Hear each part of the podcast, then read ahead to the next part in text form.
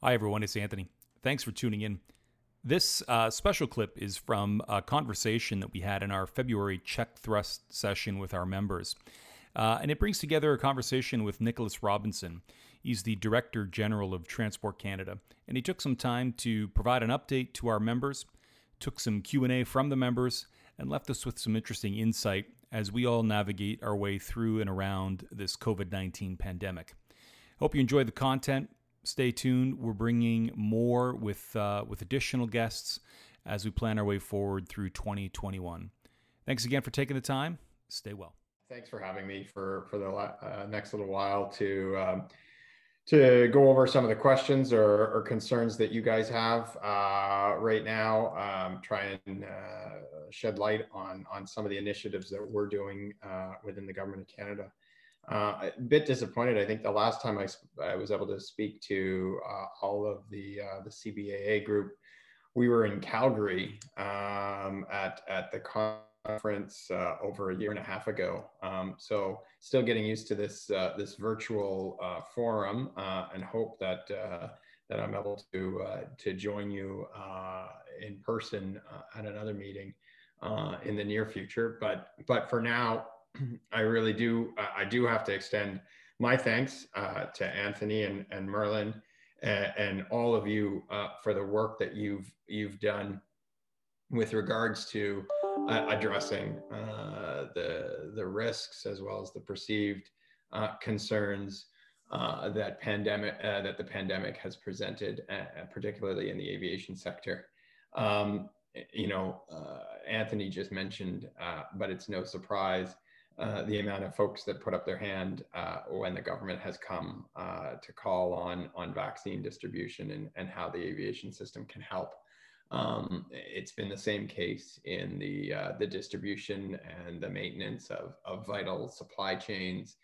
The, the same instance in uh, in repatriating Canadians, in medevacing Canadians home in unusual circumstances in in stepping forward and and instead of um, and working with the government uh, and all all different uh, groups of the government uh, in the various measures that have come out. Um, I, I, I can't uh, fully imagine because I'm not in each of, of your operational environments, uh, but I do I, I do have concern uh, with regards to how much uh, how much you've been asked to change, uh, to shift um, throughout the pandemic, and, and, those those yardsticks that you're trying to play between um, are, are, constantly changing.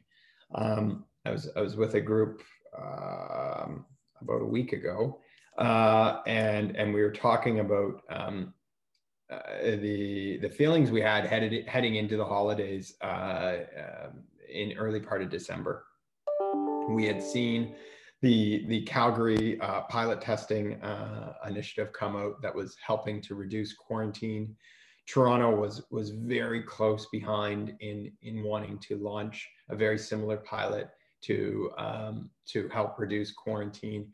And, and then um, our, our ground uh, shifted again, and there was the introduction of the UK variant um, and then subsequent introduction of two other variants, all within a, within a matter of, of, a few days, a few weeks, and and those pilot testing. That's really those really really strong initiatives that was truly a an aviation industry lift um, started to to get pushed back. Um, and and now we're here today, and I, I do take some light in in provinces and territories starting to understand where they might be able to open and, and uh, again, but but we're faced with uh, in just a matter of days uh, additional measures that are going to come into effect that are going to have a significant impact on the aviation industry by uh, by requiring particular testing and quarantine elements. Um, so I, I, have to thank you all for continuing to work with the government on that. It is important. Um, uh, I mentioned uh, I can't wait to be in person meeting with you guys uh, again uh, at another time. I also can't wait to to get on a plane and travel with my family to to a vacation. I can't wait to to get on a, a on an aircraft and travel for for a variety of different work reasons. Um, but right now, I, I know I can't. Uh, uh, and um, there's a lot of work that you guys are doing to to help those that absolutely have to uh, continue to be able to um, while we go through the, the pandemic and hope that that in in months uh, months from now we might see some some better progress and, and opening uh, of, of certain restrictions. But but it is at least months away. It's it's not a matter of days. It's not a matter of weeks. I think many of you know that. And um, and so i think i'll leave my comments of that like that and and turn to you for questions and comments um, and I'll close with with an ask of all of you, uh, or or your consideration of all of you at the end. Thanks, Nick. So maybe I'll start there. You know, you talked about um, recognizing, and I appreciate the the note, especially for those that are on the line and those that will see this after the fact, the essential element. And I, I think what's interesting. Let's go back to the NOTAM, the NOTAM that directed all traffic, including business aviation, to the four majors. Um, mm-hmm in there was the element of special authorizations. In other words, an opportunity for those that uh, uh, are seeking that relief. Perhaps it's to go to other other airports other than the four majors, as we know. But as we described yesterday, you know, we've been sharing with our members that we created a template. We were pursuing what we thought were the best practices to demonstrate one um, operators that were very clearly essential. We were not playing in the space of trying to get somebody home from a Caribbean destination because the media is not not into that, and that's not what we're about We're here. We are talking about essential elements. So when we think of that special authorization, we know that there, and it's been described as two keys. I've used that expression where TC has a key and PHAC has a key. Can you walk us through that special authorization process? Because you know it's it's timely. Last night we were we were declined for those that we had submitted. And it's it's it's a challenge because these operators are putting out uh, just that essential element so could you talk us through a little bit about transport canada phac and special exemptions? I like that analogy of two keys. Anthony i, I might steal that from you for for a couple of different uh, future discussions um, and, and but I, will I'll say it's actually three three keys uh, so i'll throw another key in the into the mix um, so the NOTAM, uh, you guys are all aware, but I just want to do a, a very, very quick. So we issued the NOTAM on, on a public safety rationale. Uh, it wasn't an aviation safety rationale. It wasn't an aviation security rationale. Um, when you know uh, we we issue NOTAMs quite often, uh, aviation safety, aviation security. Um, the other, the, the, third element is we can issue uh, with related related to, uh, to public safety. Um, and, and it was based off uh, a rationale that was provided by the, the Public Health Agency of Canada. Um, and, and, it went something along the lines of, uh, you know, paraphrasing, is in order to better address uh, spread of COVID 19 across the country, as well as the variants of COVID 19, uh, the Public Health Agency of Canada and, and Border, uh, Canadian Border Services Agency have to consolidate uh, their expert resources, their ability to uh, screen and ensure the health of individuals entering Canadian borders. Um, and for that reason, there is a, a public health rationale, a national public health rationale to limit the uh, access to the four major airports for, for international travel. Um, that was very similar to the, the to the public health uh, to the beginning uh, public health rationale that was provided back in in March of last year that funneled but then made carve outs made exceptions. I, I actually feel um, personally and and I, I was able to um, uh, in, the issuance of this one I, feel that the public health rationale for this uh, NOTAM is much stronger than the one that was there prior because of the, uh, it, it eliminates regional exceptions because regional exceptions are, are hard when, when we know that the, uh, the virus is, is, is global.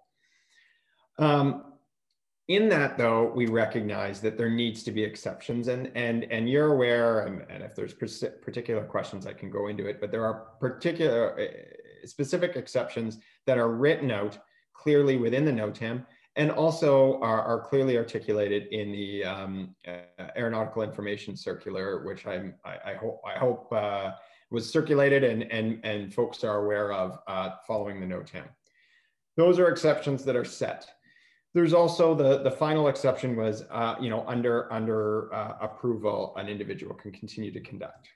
So if there's an exception that comes in from uh, that has an aviation safety focus that's specific to aviation safety i own that key going back to anthony's analogy and i will turn it I will let my Public Health Agency of Canada colleagues and my Canadian Border Services Agency colleagues and my aviation security colleagues know.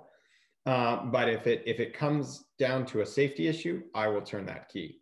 Um, and it similarly goes, and I, I, guess we'll share the same key to aviation security too. So if Wendy, uh, uh you, many of you know Wendy Nixon or or aviation security within TC, we will turn that key and and that is within our decision making and and and will be our decisions solely.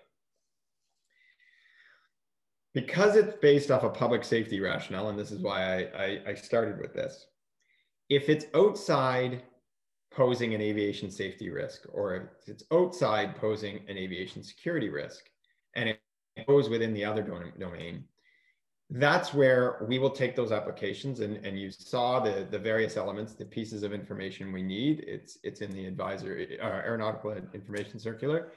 We, we take those applications you received just like we did with the, the with the, the number that we received uh, from the CBA, CBAA on behalf of yourselves.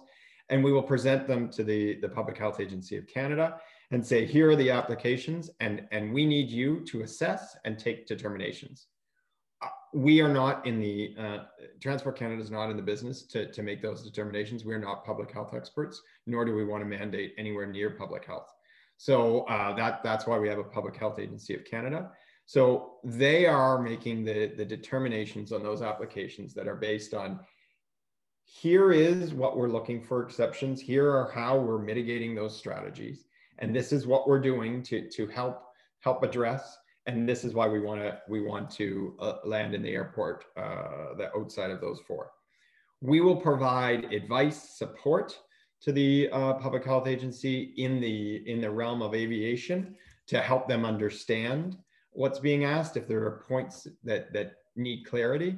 But, but the final decision outside of the aviation safety and security piece is public safety or is public uh, public health for the for 99.9% of those with a small other, and that's why I said there's a third key, with a small other piece going to the CBSA. Because if there is an exception, if public health will make an exception, then CBSA needs to make sure that they are ready to receive that exception, whether it be through CANPAS or whether it be through actual people on the ground or, or whatever.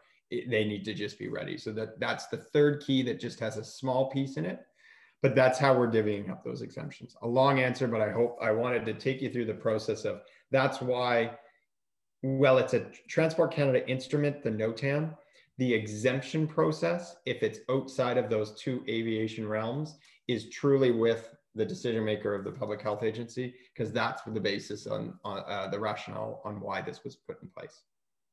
Appreciate that, Nick. So maybe you know I'll I'll take one moment to say that uh, for those I've already got a couple questions that are coming through, and I will get to those. I'll just ask one follow up. So if you're in the audience and you'd like to chat uh, uh, or ask that question, feel free to message in the chat. It'll come directly to me, and I'll facilitate the question. We've got some time with Nick, but Nick, building on that, can we talk about the OIC and the NOTAM and the differences with respect to the exemptions specifically? There are cases that are called for in the OIC that exempt travelers from quarantine, things like a Canadian returning from essential medical services, perhaps conducted overseas. Is there a desire uh, or is there a future consideration to align the NOTAM, directing all traffic to the four majors, to align with the OIC that says, well, those folks are exempt from quarantine. So, frankly, can we not get them closer to their point of uh, destination? Maybe it's Kelowna, Winnipeg, Halifax, etc.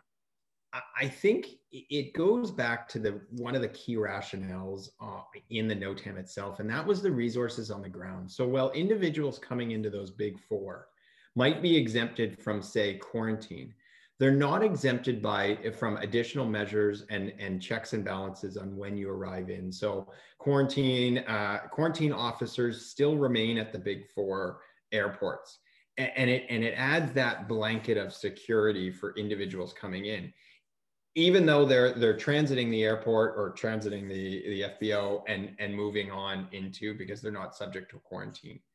So so that is that is one of the the, the the nuances that have to be considered that while you might be exempt from a particular measure it doesn't it doesn't negate the fact that there are no uh, public health or CBSA resources in particular locations that provide extra amounts of of scrutiny or security there. However, you know, your question, Anthony, was is there openness to consideration on on greater alignment as we move on?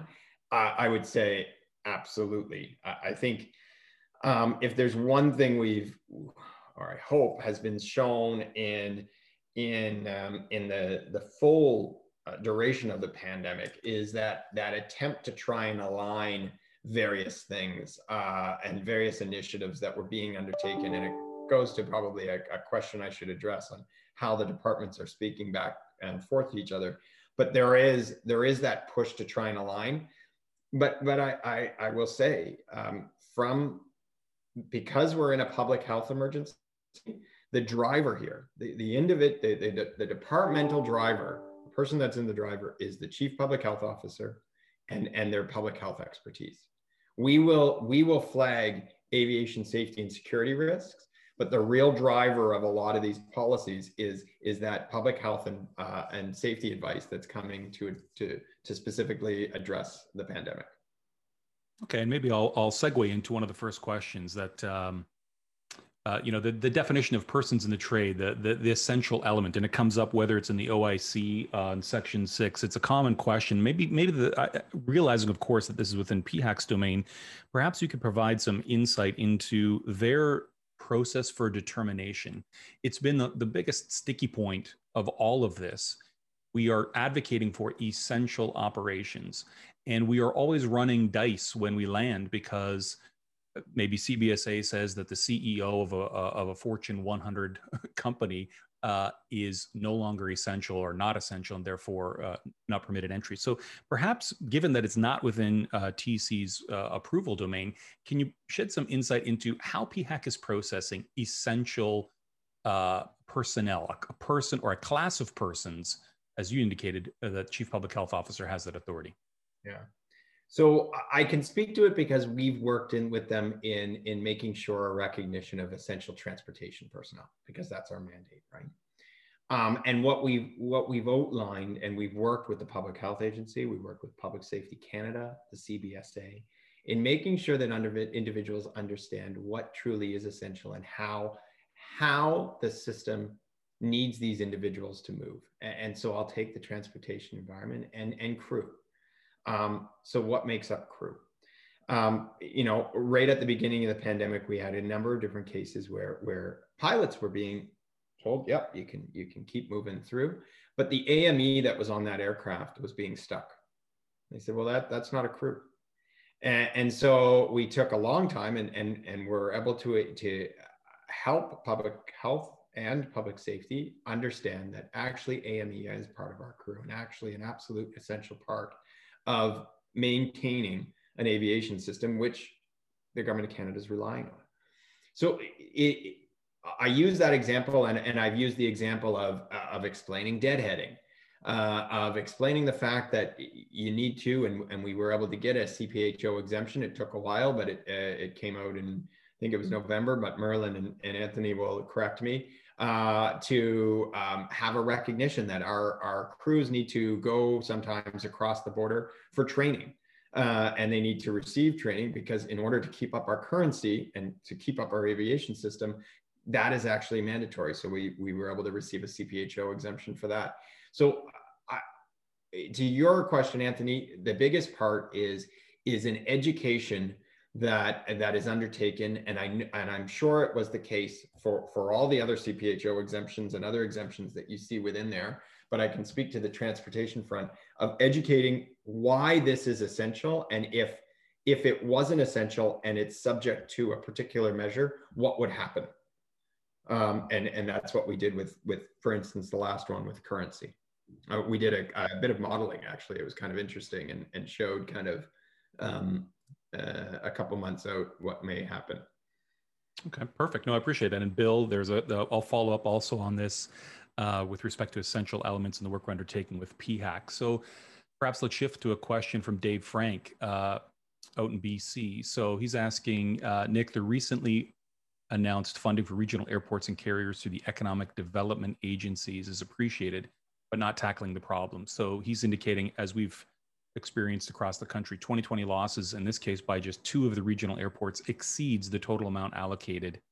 Uh, so who do we need to approach to try to change this? So we're talking about let's think both about the, this very uh, very specific BC element, but think broadly of airports across the country with and increasing costs as they're passing those those fees along, which I'll talk about in Montreal. But maybe you could provide some insight into that. Um, I, am not going to uh, to pass the buck here at all. Uh, but what I am going to say is I'm very grateful that I've been able to within civil aviation. We are we are entirely solely focused on aviation safety, and there is an air policy group within Transport Canada uh, it's actually uh, fully removed from, from civil aviation that has been advocating for the financial support of the sector.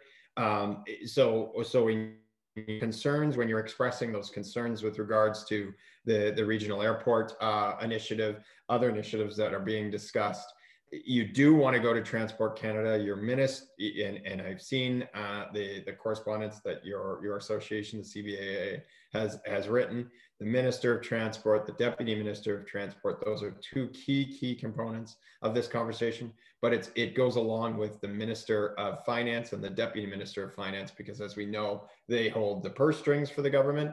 And then also, uh, I would even go so far as and, and I know it's it's been the case is of course the government has has a prime minister and it's the prime minister and the prime minister's office. So those are your your key uh, inner uh, group triangle of individuals that are that are considering financial support for the industry, financial support for other industries, and those are where you you want to direct your your attention uh, to for that.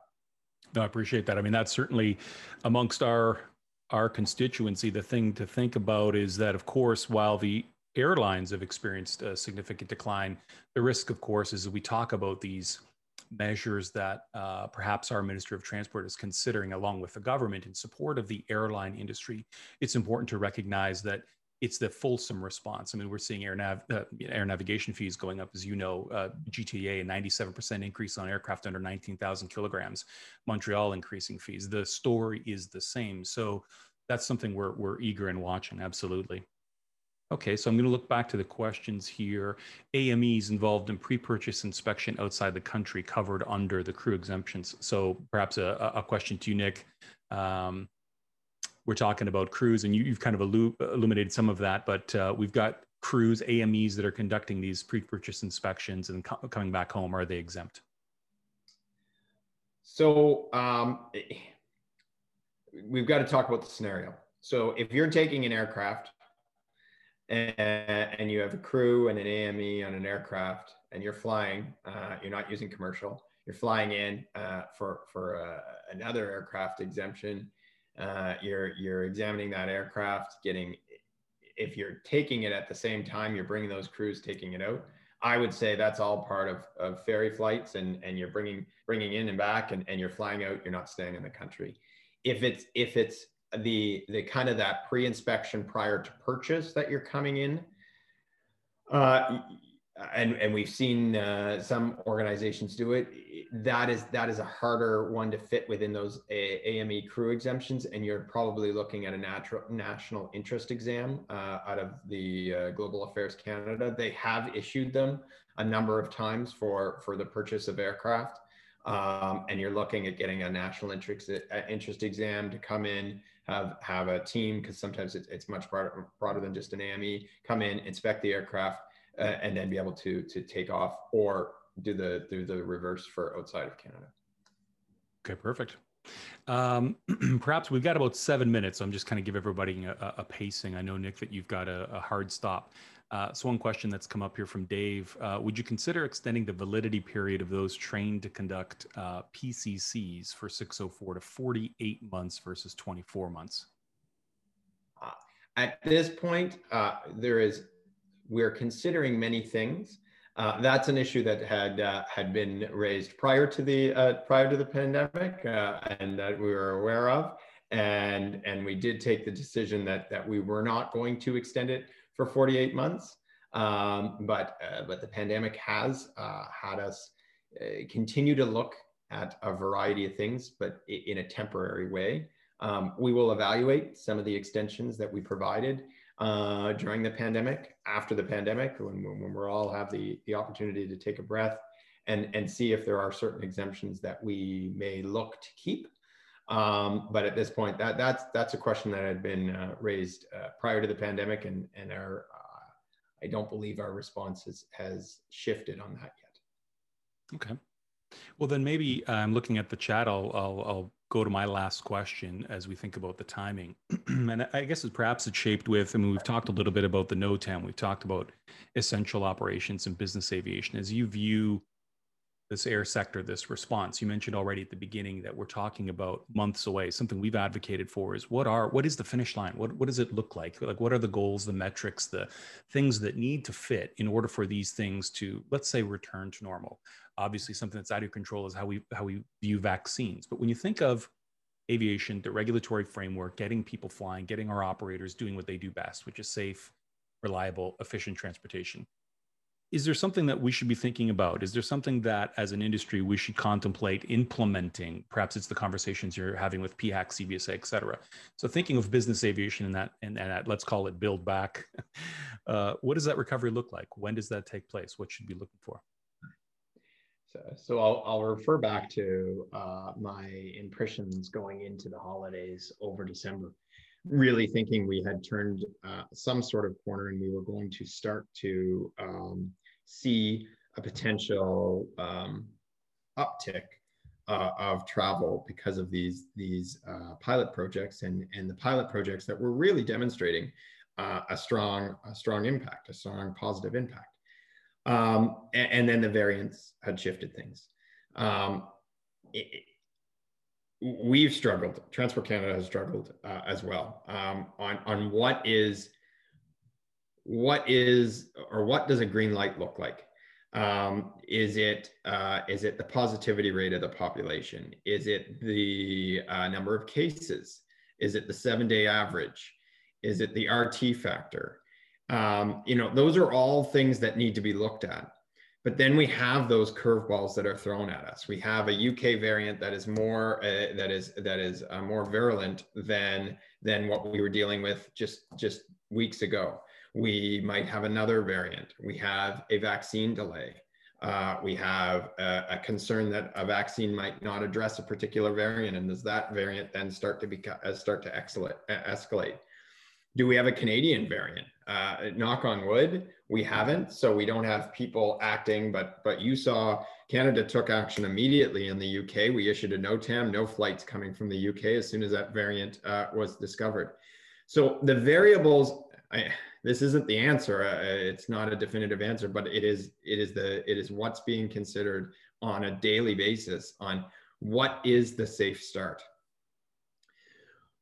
what we do know is is the cases are going down our vaccination rates are going up. Um, but we also have a traveling public um, and even a business traveling public that do have concerns with aviation as well. So so this works into what i wanted to to leave with you today and, and ask as an association is i've seen some pretty amazing proposals uh, from business aviation, uh, a, few particular organizations that are uh, setting up, you know, um, in-field testing, one-hour testing, uh, getting their and, and, PCR testing, not antigen. We know that uh, I'm not here to debate the antigen PCR. I, I have my own personal views on that, uh, but we know PCR is right now the the test that that the government is going with right now. Um, but we have one hour PCR testing, aircraft touches down, individuals don't get off an aircraft, they're tested, rates come back or uh, results come back. Well, well, from a from a public health perspective, in, in looking at what's trying to be proposed, that seems to hit almost every everything we're looking for. Uh, it doesn't reduce quarantine rates right now, but man, does that hit a lot. So I would propose to you, the, the business aviation group, uh, is, you know, I'd be interested in, as you understand, because now you see a full view of what the government's trying to, to do. You have these new quarantine measures, you have these testing measures, you have our addition, uh, existing measures that were in place what would what would the CBAA propose as a mechanism that you could say, listen, our our members are will do. Here's our re, here's our safe restart. This is what our safe restart looks like, and this is what we are committed to do uh, in this safe restart because and it addresses this, this, and this. Uh, it, it's listen. I, I I'm not here to to push work on on any of you but I will say that the, it's not something that we haven't not seen from a few others as well. Is really here's what my safe restart looks like. You've said you want all this. Here's how I can give it to you, and how I can start to move forward with my business and and start to to be able to to change and not react to new measures that public health agency or, or transport canada or others might put in place i'm going to i'm going to create this environment to address those sorts of measures that you're you're proposing. I appreciate that. I mean, you know, we're going to continue down that road. I mean, the templates that we provided highlighted, and, and we're going to continue to mine this road. It's a part of a conversation I'm going to have tomorrow with PHAC, but, you know, it's alignment to provincial orders, alignment to federal orders. It's it's awareness that hey, the corporations, the entities, the individuals that choose to fly these aircraft often have, and we've seen since the beginning of the pandemic, implemented best practices long before it's even been contemplated by government with respect to PCR testing. So it's encouraging that you're hearing the work and effort that not only we've undertaken, but that on behalf of the industry, the operators themselves that are saying, hey, we're willing to maybe it's Spartan Biosciences, right? It's it's yep. it's it's individual labs accreditation. I know that's a test. And the, you know this has been the the overriding and one thing i appreciate and i'm going to share it again with with with those that are on the call i mean the dialogue that we've been able to have so when you're able to share we're able to to speak directly you and i nick about hey here's what's coming and we get the first view that it's available and so this is allowing us through the channels that we have with our operators to kind of get ahead of things. We're trying to influence things, recognizing, of course, that COVID is a fast moving thing, but we'll absolutely take you up on that offer because we fundamentally believe that the risk tolerance, the, the, the, application of risk management techniques, whether it's at our FBOs with PCR testing, uh, how we can how we can open things up responsibly while demonstrating that there is a piece for us to play. We're playing it, and more is here's the educational component that perhaps PHAC uh, in particular hasn't seen yet, um, and that's maybe the resistance that they've got today. But we'll absolutely take you up on that. Uh, Anthony, that I just want to hit on that one point around, you know, the education and awareness because I will. I'll, the success story is this. You know, when when we focused on education and awareness on what the industry can do and how it can play, it has. We've seen success, and and I don't know how uh, people remember because it seems like years ago, but you know, at the beginning of the summer, early part of the spring even flying in the aircraft was painted as a dirty virus-filled environment that you know you were bound to get covid on. You, you, even if the air you know there was a covid positive patient there you know, a week ago oh god it, it, was it was terrible. Um, and and we undertook uh, from a from with with industry we undertook a, a campaign uh, in government to actually fully articulate what the actual risk is of in-flight transmission. And, and by the end of, by middle, middle summer, we had a provincial, a very, very prominent provincial CPHO uh, out west come out and actually say that the relative risk of in-flight transmission was low. And then a week or two following that, we had our national CPHO or Chief Public Health Officer come out and say the exact same thing. And that's what we're trying to do is to dispel some of those perceived risks and and show that their the, the relative risk is low. It's not non-existent. We're not going to say that, but but the relative risk is low. And and so so now we have to kind of look at so what's the relative risk if we have this sort of system in place here with testing and and and either pre-departure and post-arrival testing, what is the relative risk of introduction of, of COVID cases into a national environment? We now we have to work on that. I appreciate that perspective. I know you've got a one minute to the hard stop, so I'm going to take that moment to, to say thanks again, Nick. You've you've illuminated the concerns that we've had, the, the challenges. You know, we are we are wanting to move at the speed of business, which means we've been ready. We are advocating for these positions, and it's it is uh, as as you know for the team leading uh, leading TC, we all are experiencing these these rapid changes with COVID, and and we're trying to get ahead of things, working super hard to, to make this happen. So I, I appreciate the partnership that you've shown to the association and on, on by extension our industry. Uh, so thanks for you uh, taking the time today uh, to address the the audience and and uh, on behalf of the association. Thanks again, Nick.